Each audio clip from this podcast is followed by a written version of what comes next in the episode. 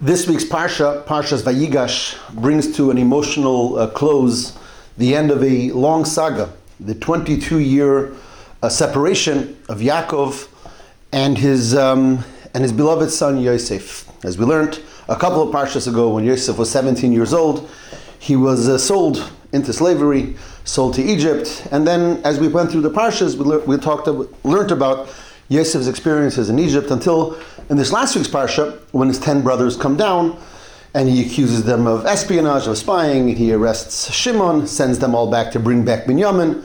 They come back with Binyamin. Yosef plants a goblet in Binyamin's um, belongings and now uh, and then accuse him of theft.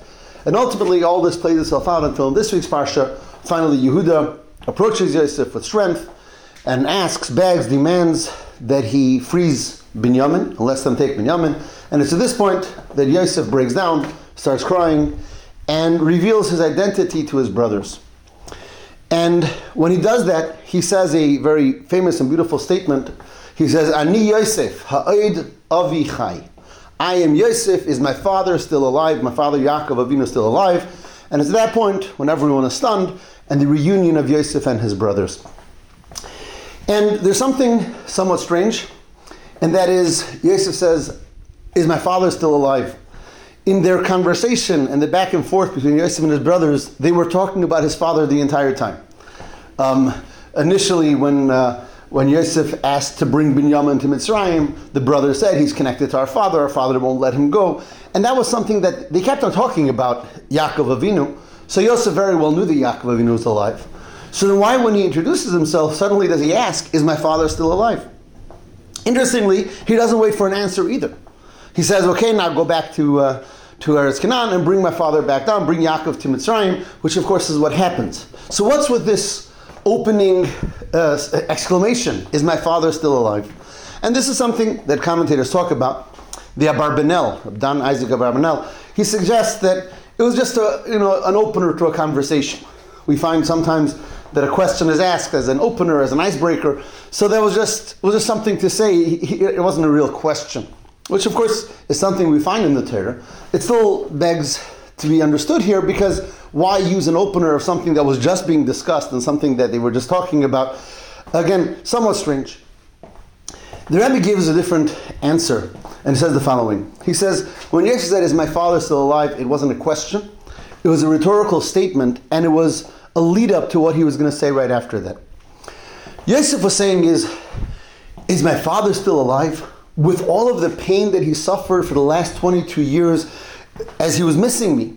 Because we read in last week's Parsha that although the sons and the, the daughters-in-law, everyone tried to um, everyone tried to console Yaakov. and so Yaakov never really accepted consolation. He was never comforted from the loss of Yosef. And the Gemara tells us that Hashem gives a special gift to us that when someone dies, as painful as it is for family, for friends, for those who love the one who passed away, ultimately, human nature is we're consoled. We accept some level of comfort, um, and the deceased departs from us.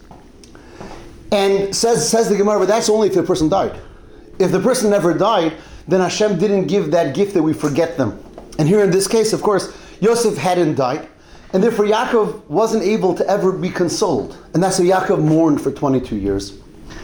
And Yosef understood this and was sensitive to this and said, Is my father still alive after 22 years of mourning for me?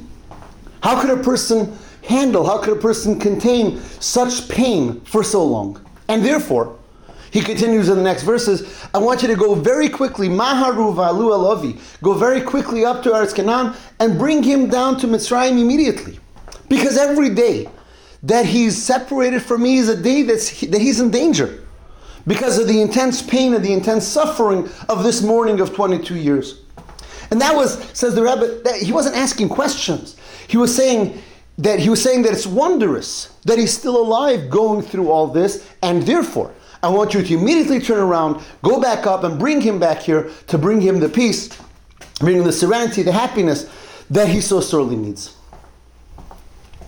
Yosef himself wasn't able to do it, as Yosef immediately tells them, I'm here for a mission. Hashem sent me to Mitzrayim. I'm here to provide sustenance for you, for your families, for everyone.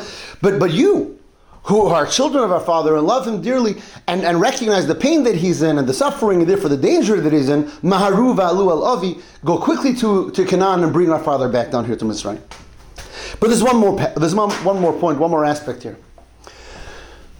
Our, our sages tell us, again from the Gemara, that Yosef was meant to be separated from Yaakov for 22 years, and that was some sort of a punishment, a retribution, or consequence for the fact that Yaakov was separated from his father for 22 years. In the earlier Parshios, we know that Yaakov went to, uh, to his uncle Lavan, and he spent seven years working to marry Rachel, and seven years working to marry Leah, and he spent the other six years with the, with the sheep, and two years in the way. He was 22 years separated from his father. Says the Gemara, that Yaakov didn't fulfill the kibbud av va'em, he didn't respect his parents, wasn't able to be there for them for 22 years, and therefore his most beloved son would be taken away from him for 22 years as well, hence the separation of Yaakov and Yosef for 22 years. But at this point, the 22 years are up. And when Yosef HaTzadik was really telling his brothers, he was saying, okay, whatever had to be, had to be. If Yaakov needed to get to receive that punishment, that's that. But the minute, the minute that that's up, so it's up to us to immediately turn that around and bring him to Mitzrayim so that re- that reunion should happen. There are times in life when sometimes a measure of severity is necessary, a measure of discipline. So therefore someone, someone has to go through some level of pain or discomfort because of whatever reason, and only Hashem knows the reasons of this world. But the moment, the moment that, that the need for severity is not there, the need for discipline is not there, then it's up to us to see to it that that severity is immediately stopped. Sometimes we get caught up in severity. We get caught up in discipline and we become just disciplinarians. Discipline is only a necessary tool to use for exactly as long as it's needed, not a moment more. And that's the additional idea that Yosef was telling his brothers. Being that now, being that now that we've we've there's this reunion and we know each other, which means that now the the decree of heaven is off and Yaakov could see me, that it's up to us to see to see to it that he immediately comes out to Mitzrayim, and this reunion is complete, bringing him that happiness that he so sorely needs and deserves. And the same things with us, as we're in, towards the end, very close to the end, the imminent end of this very long golus, this very long exile and separation, where Klal Yisrael, the Jewish people, are separated, exiled from from the from the land of Eretz Yisrael in a way of where Hashem is revealed in the land of Eretz Yisrael with the Beis Hamikdash, with the in the in the, uh, the Beis Hamikdash, the Holy Temple, with all the revelation and all the Torah and the mitzvahs that will be. When Mashiach will come, and we're told that the time of Geula, the time of redemption is upon us. Hashem should help, as these words that Yeshua said, Maharu, to, should be speedily and quickly and imminently to have the coming of Mashiach Tzidkenu, and we'll be reunited with the with the, with Eretz Yisrael with HaKadosh Baruch Hu, with Hashem Himself and His revelation in the Beis Hamikdash, with the coming of Mashiach, may it be today. Have a wonderful Shabbos.